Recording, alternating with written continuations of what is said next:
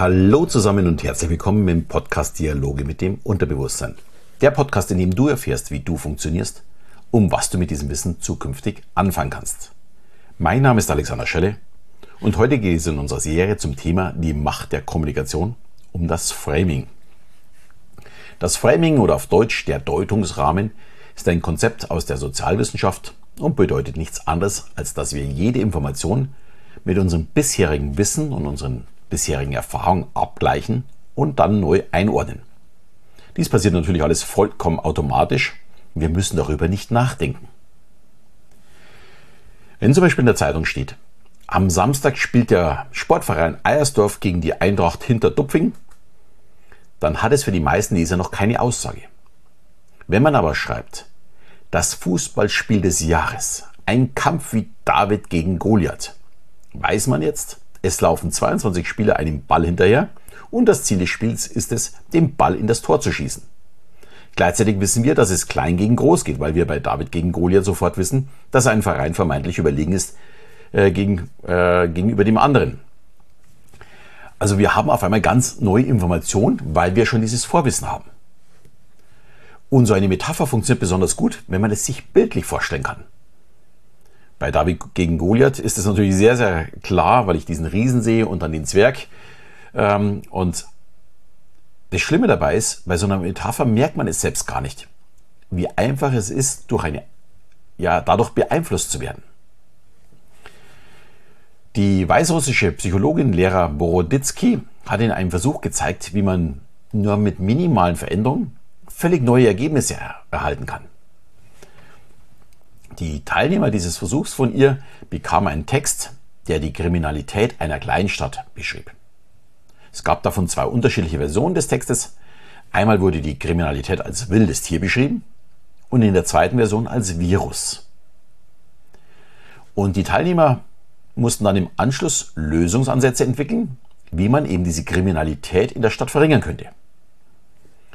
Und die Ergebnisse waren wirklich erstaunlich und völlig unterschiedlich.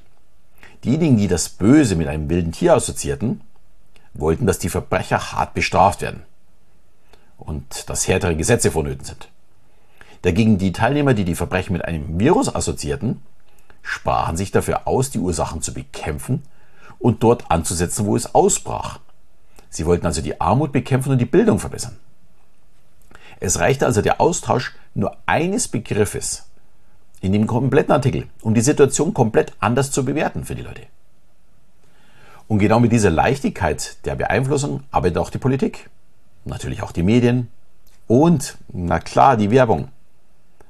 Und nicht zu vergessen, wir alle versuchen natürlich in irgendeiner Weise, Menschen mit einem Frame auch zu beeinflussen. Und ein Meister des Framings ist oder war Donald Trump. Na, eigentlich ist, weil er ist es ja immer noch. Ob gewollt oder aufgrund des einfachen Sprachgebrauchs eher zufällig, sprach er einfach die Masse an. Obwohl viele wahrscheinlich wussten, dass seine Aussagen oftmals gar nicht stimmten. Wenn Trump bei den Einwanderern von dreckig oder widerlich sprach, dann erreichte er bei seinen Anhängern tatsächlich einen physischen Ekel.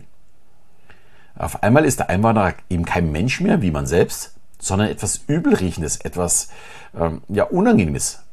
Auf jeden Fall nicht das, was man selbst ist. Ja, es ist ein Weg, der natürlich sehr, sehr unschön ist, aber der wirklich funktioniert.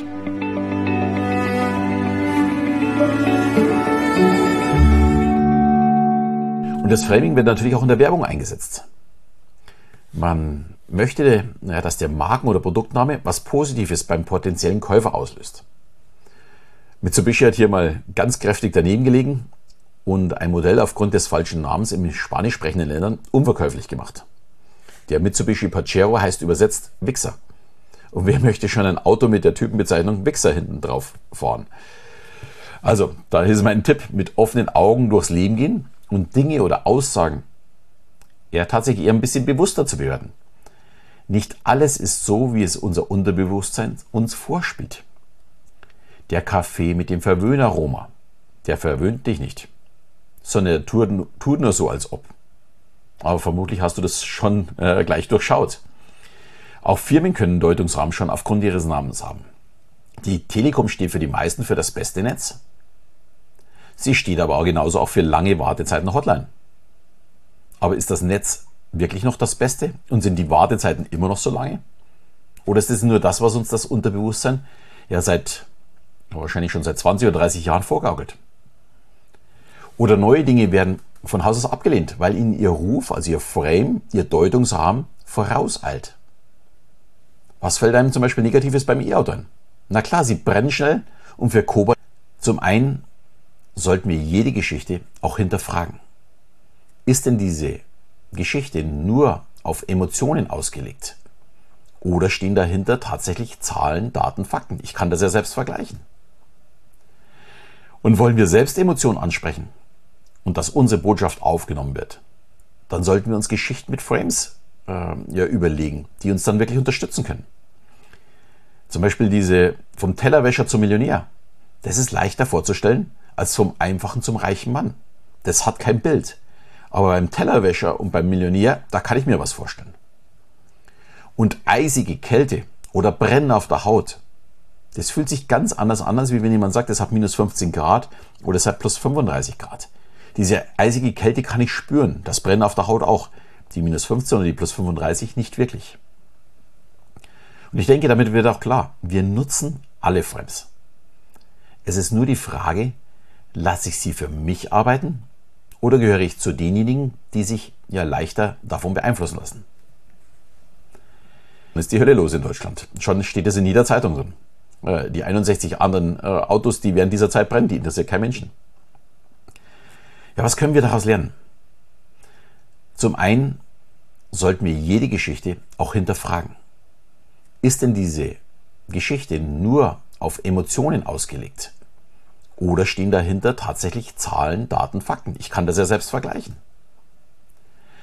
Und wollen wir selbst Emotionen ansprechen und dass unsere Botschaft aufgenommen wird, dann sollten wir uns Geschichten mit Frames überlegen, die uns dann wirklich unterstützen können. Zum Beispiel diese vom Tellerwäscher zum Millionär. Das ist leichter vorzustellen als vom Einfachen zum reichen Mann. Das hat kein Bild. Aber beim Tellerwäscher und beim Millionär, da kann ich mir was vorstellen. Und eisige Kälte oder Brennen auf der Haut, das fühlt sich ganz anders an, als wenn jemand sagt, es hat minus 15 Grad oder es hat plus 35 Grad. Diese eisige Kälte kann ich spüren, das Brennen auf der Haut auch. Die minus 15 oder die plus 35 nicht wirklich. Und ich denke, damit wird auch klar, wir nutzen alle Frames. Es ist nur die Frage, lasse ich sie für mich arbeiten oder gehöre ich zu denjenigen, die sich ja leichter davon beeinflussen lassen? Ja, und wer wissen möchte, wie ich damit umgehe und erfahren möchte, wie ich Menschen lese bzw. wie ich meinen Job als Mentalist agiere, und wie einfach es doch sein kann, mit ein paar mehr Informationen mehr im Leben zu erreichen. Für all diejenigen habe ich ein 90-minütiges Webinar. Gleich mal vorneweg, es ist genauso kostenlos wie dieser Podcast. Du musst mir ausschließlich nur deine Zeit schenken. Und ja, dich natürlich anmelden zum Webinar, die Geheimnisse eines Mentalisten. Den Link gibt es natürlich wieder in den Shownotes. Ja, und in der nächsten Folge geht es dann um das Thema Priming. Sehr ähnlich zu dem heutigen Framing, allerdings eher mit einer sehr kurzfristigen Beeinflussung. Und wie immer freue ich mich natürlich darüber, wenn du diese Folge teilst mit deinen Freunden. Und ich bin mir sicher, von diesem Thema kann jeder profitieren. Und ich freue mich natürlich über jede 5-Sterne-Bewertung. Und in diesem Sinne verabschiede ich wieder. Bis zum nächsten Mal, wenn es wieder heißt, Dialoge mit dem Unterbewusstsein.